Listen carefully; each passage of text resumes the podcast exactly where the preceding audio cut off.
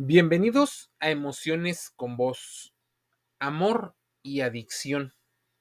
Sentirse vivo y la búsqueda de emociones extremas. Tal vez el deseo que alimenta nuestra búsqueda de amor es el de sentir esas experiencias fuera de lo común o más fuertes. Tal vez en un mundo donde hay dramas, problemas, conflictos, constituye un verdadero desafío recargar las baterías y llegar a sentirse vivo. Esa es una búsqueda constante de la mayoría de los humanos, y entusiasmados con la vida, buscan un motivo clave para que el amor se convierta en esa fuerza que los lleva a sentirse. Es más, muchas personas ponen un gran énfasis a la actividad sexual, al conseguir pareja, incluso solo tener la atención y validación de una persona. Es una de las maneras más fáciles que utilizan algunas personas para sentirse vivos, estimulados, vibrantes, llenos de energía, vivos. El deseo de sentirse vivo también podría ser una adicción. Pues la falta de conexión, el sentirse aislado, el estar muy estresado, son todos estados de dolor emocional que pueden llevar a la gente a mezclar esto con drogas, con sexo, con relaciones inestables. No solo porque haya una especie de, de, trauma o de problemas relacionales con las personas, sino porque han encontrado en ese drama una forma de mejor concentrar todas las energías en el exterior y no en el interior. Por curioso que pueda parecer, todo esto se relaciona con el fenómeno FOMO, Fear of Missing Out. La adicción incluso a las redes sociales y al Internet en general se ha convertido en uno de los principales problemas de la población joven actual. Es más, ¿cuántas veces no hemos visto influencers confesar sus formas de relacionarse con el amor? Es más, algunos psicólogos incluso ponen la hipótesis de que algunos padecen del complejo de erostrato. Los psicólogos hablan de ese complejo para referirse a un tipo de personalidad que generalmente tiene una escasa autoestima y con un deseo brutal de fama y de visibilización. Así que el amor no sería tan descabellado porque su búsqueda llenaría ciertos vacíos que las personas llegan a tener. El origen tal vez de nuestra intensa sed de volver a sentirnos vivos y estimulados se halla en las experiencias tal vez infantiles, relacionadas con esa especie de melancolía que emana de la pérdida de una madre cálida y segura, o tal vez de un apego seguro por ambos padres. Muchos de los niños necesitan ese contacto, es más, todos, a fin de experimentar una sensación de certeza, de seguridad, de bienestar. Ahí es donde se va desarrollando el apego seguro. De hecho, los niños que no reciben ese contacto físico y esa calidad desarrollan a menudo graves enfermedades físicas y emocionales. Es más, muchos chicos van creando varios problemas por no tenerlo.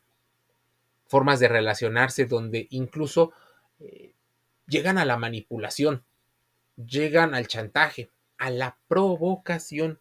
O sea, imagínate, provocar a alguien para obtener una respuesta de manera sutil aunque se puede ver como una persona que es herida y que tiene esas habilidades, imagínate si se viera desde afuera.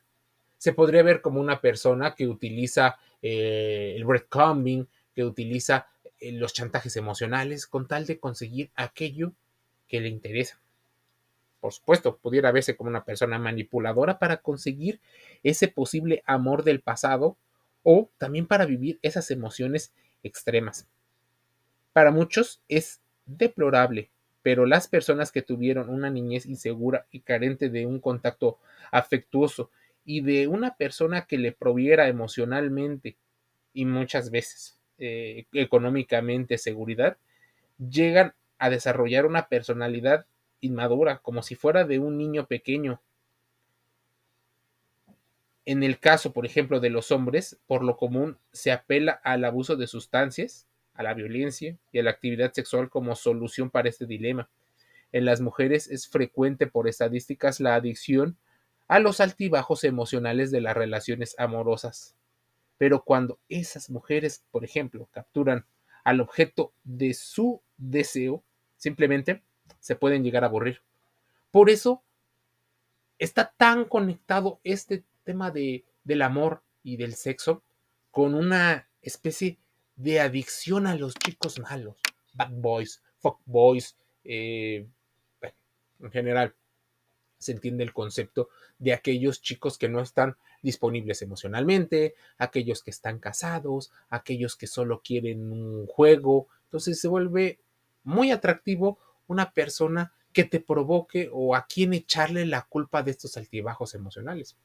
Puede que tú directa o indirectamente quieras o no una relación estable.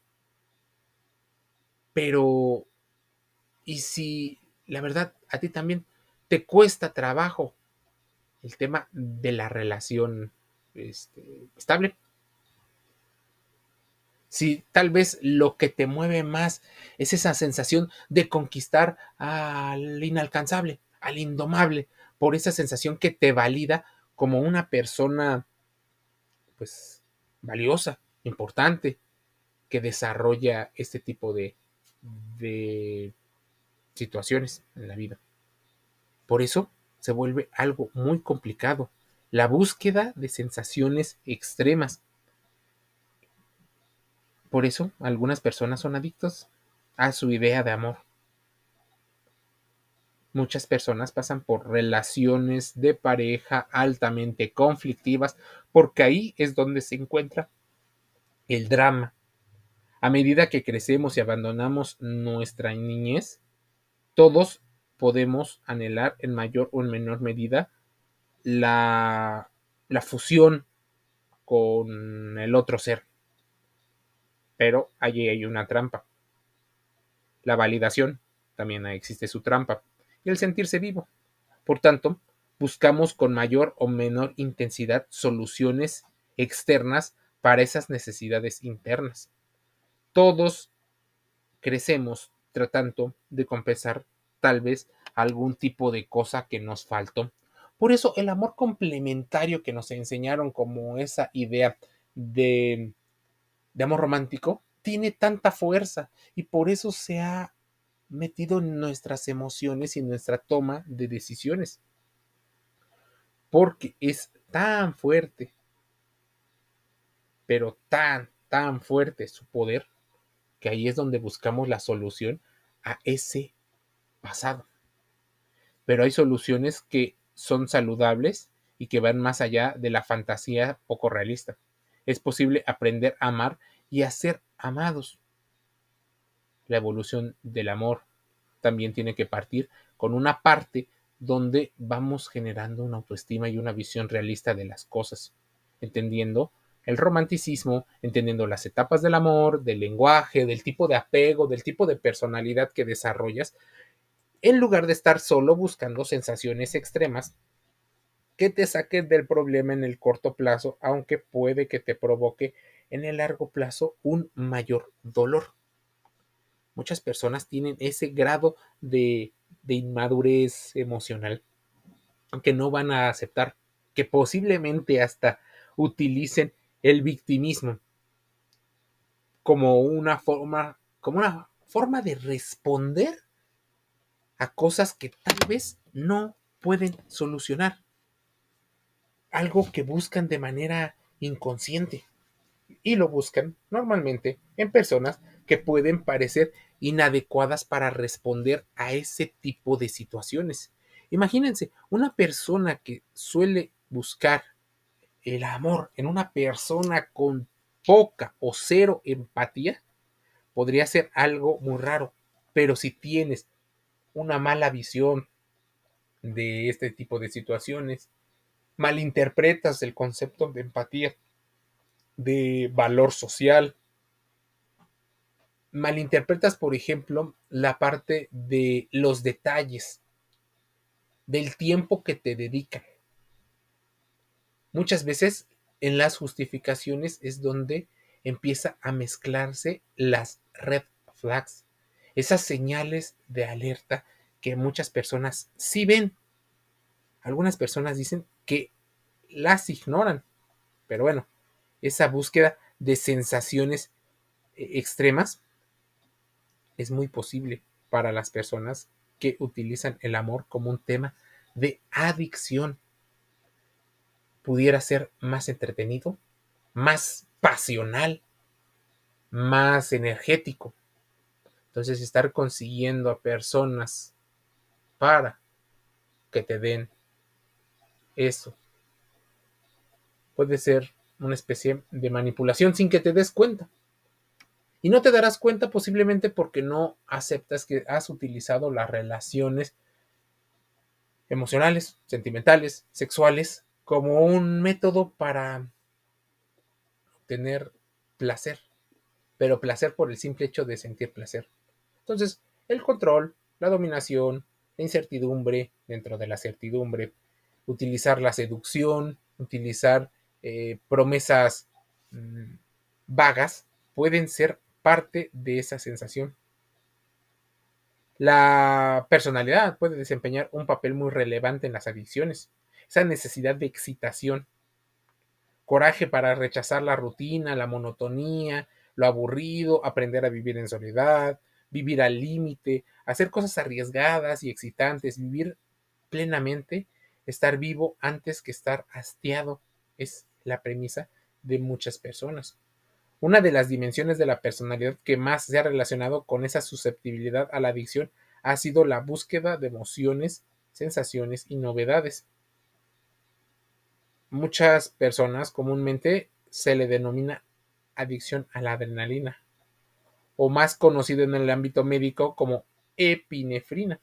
Si esta hormona se secreta en exceso puede producir serios efectos secundarios, entre ellos un comportamiento adictivo, la producción de epinefrina estimula la liberación de dopamina, un neurotransmisor que induce una sensación de bienestar generalizado de forma que, que parte del sistema de recompensa cerebral se ve tocado por esta situación. La búsqueda de sensaciones extremas de excitación puede convertirse en la adicción a medida que las exigencias a la satisfacción, como en casi todas las adicciones, va subiendo, va habiendo una habituación lo que consumes ahorita te empieza a parecer poco y necesitas más frecuencia, más tiempo, más exposición. Como cualquier rasgo de la personalidad, también la búsqueda de sensaciones se debe a una interacción compleja entre los genes, factores biológicos y el entorno, que son factores ambientales, familiares, escolares, laborales eh, y otras situaciones. Así que la necesidad de experimentar variadas y complejas sensaciones y el deseo de correr riesgos físicos y sociales por el simple hecho y deseo de disfrutar de tales experiencias es algo que socialmente no está bien visto. Es más, existen algunos, en teoría, males que son mejor vistos que otros, por lo que existen personas que rápidamente se relacionan con personas altamente conflictivas, incluso para salvarlas en el complejo del Salvador. La diferencia entre vivir intensamente y ser adicto a la adrenalina es muy sutil, por eso muchas personas no logran aceptar e incluso cuando eh, ponen en un extremo su, su forma de definirlo, por supuesto siempre quedarán en la parte donde no se ve tan mal. La diferencia, como te decía, se encuentra en los buscadores de sensaciones, de no evaluar las consecuencias o efectos que puede producir tus actos, porque lo fundamental para muchas de las personas adictas es conseguir mayor satisfacción, tanto a nivel biológico, para esa descarga de dopamina, como psicológico, eliminar el malestar emocional. Tal vez hubo un trauma, hubo un problema, hubo algo, la soledad, el miedo al vacío, el abandono, que es tolerable arriesgarse y jugar a la ruleta rusa por encima de vivir una vida de otra manera. Esto para muchas personas es altamente excitante, altamente estimulante. Es como una especie de otra droga. Varios exdrogadictos dejan una droga para convertirse en adictos a este tipo de situaciones. Los buscadores de sensaciones y experiencias asumen varios tipos de riesgo. Asumen riesgos físicos, por ejemplo, en deportes peligrosos y en trabajos.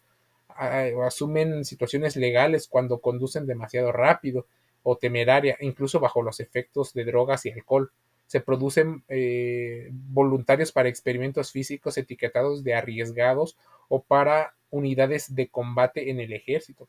Asumen otro tipo de riesgos, por ejemplo, actividades sexuales variadas con diferentes compañeros sexuales y muchas veces sin protección. Estas personas necesitan el cambio y suelen evitar la rutina buscando actividades y experiencias nuevas. Muchas que tengan un grado de mm, impredecibles, de diferentes, complejas e intensas emociones dispuestos a asumir los riesgos en búsqueda del beneficio. Y tal vez el beneficio no sea el amor, aunque en algunos casos esa es la justificación. La parte negativa de esta búsqueda de excitación es la incapacidad o la dificultad que conlleva para tolerar la monotonía o la rutina estar incluso siendo multitask, siendo una persona workaholic, también puede ser un rasgo que comparte. Es más, el rasgo de personalidad bien orientado puede ser muy positivo, pero normalmente se les va de las manos y terminan haciendo un montón de cosas que no terminan cuadrando para sentirse vivos.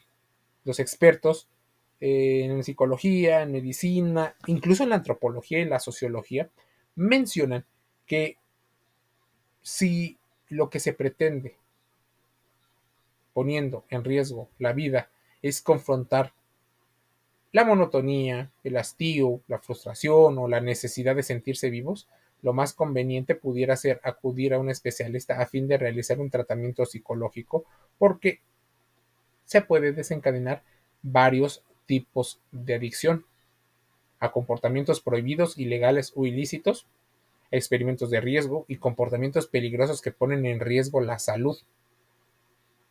Miren, hay muchísimos. Por ejemplo, comportamientos prohibidos e ilegales, robar, eh, salirse sin pagar en restaurantes, en cafeterías, molestar a los demás, eh, hacer grafitis, con todo lo que implica el ser temerarios ante la autoridad. Entonces la autoridad valida de alguna manera aquello que eh, pues existe, porque si no hay autoridad o la autoridad utiliza la violencia como monopolio, es difícil que puedas absorber. Imagínense, no creo que anden tolerando la fuerza letal que utiliza el narcotráfico nada más por vivir experiencias. Tal vez solo son rebeldes con la policía o con sus propios padres. Hay personas que experimentan riesgo, por ejemplo, dejando para el último momento la entrega de un trabajo, porque dicen funcionar mejor bajo presión, lo cual nos lleva a una adicción. Dilatar una importante revisión médica, conduciendo rápida y temerariamente, realizando inversiones financieras arriesgadas, consumiendo drogas, consumir mucho alcohol o tabaco, conductas violentas y agresivas, eh, buscar confrontación, apostar grandes cantidades en juegos de azar, la promiscuidad sexual, conductas sexuales arriesgadas. Y también existen comportamientos peligrosos que ponen en riesgo la vida. Por ejemplo, realizar a menudo modalidades de deportes extremos como el salto base, escalada libre, eh, conducir en sentido contrario, saltar al otro lado de las vías. Bueno, varias situaciones que nos llevan a entender cómo no es el cerebro de alguien que es adicto al amor es muy parecido al cerebro y al sistema de recompensas, incluso al sistema de creencias de, o sea, personas adictas a sustancias y personas adictas al amor se parecen muchísimo. Así que tenlo en cuenta, porque puede que no seas tan víctima, sino algo de ti sea muy responsable de las acciones que te llegan a pasar. sé que reducir la culpa sería lo mejor, pero solo por reducir la culpa no significa que se quitaron esas motivaciones intrínsecas o extrínsecas para hacer alguna tipo, un tipo de actividad. Acude con tu psicólogo, psicóloga, aquellos avalados por las instituciones de salud y las médicas. Porque esos profesionales de la salud te pueden dar orientaciones y abrirte un poco el panorama con respecto al sistema de recompensa de tu cerebro y cómo se conduce. Te invito a que te suscribas gratis a Emociones con Vos. Puedes encontrarlo en Facebook, pero también en Spotify, en Google Podcast, Amazon Music Audible, iHeartRadio y otros canales. Nos escuchamos y leemos el día de mañana.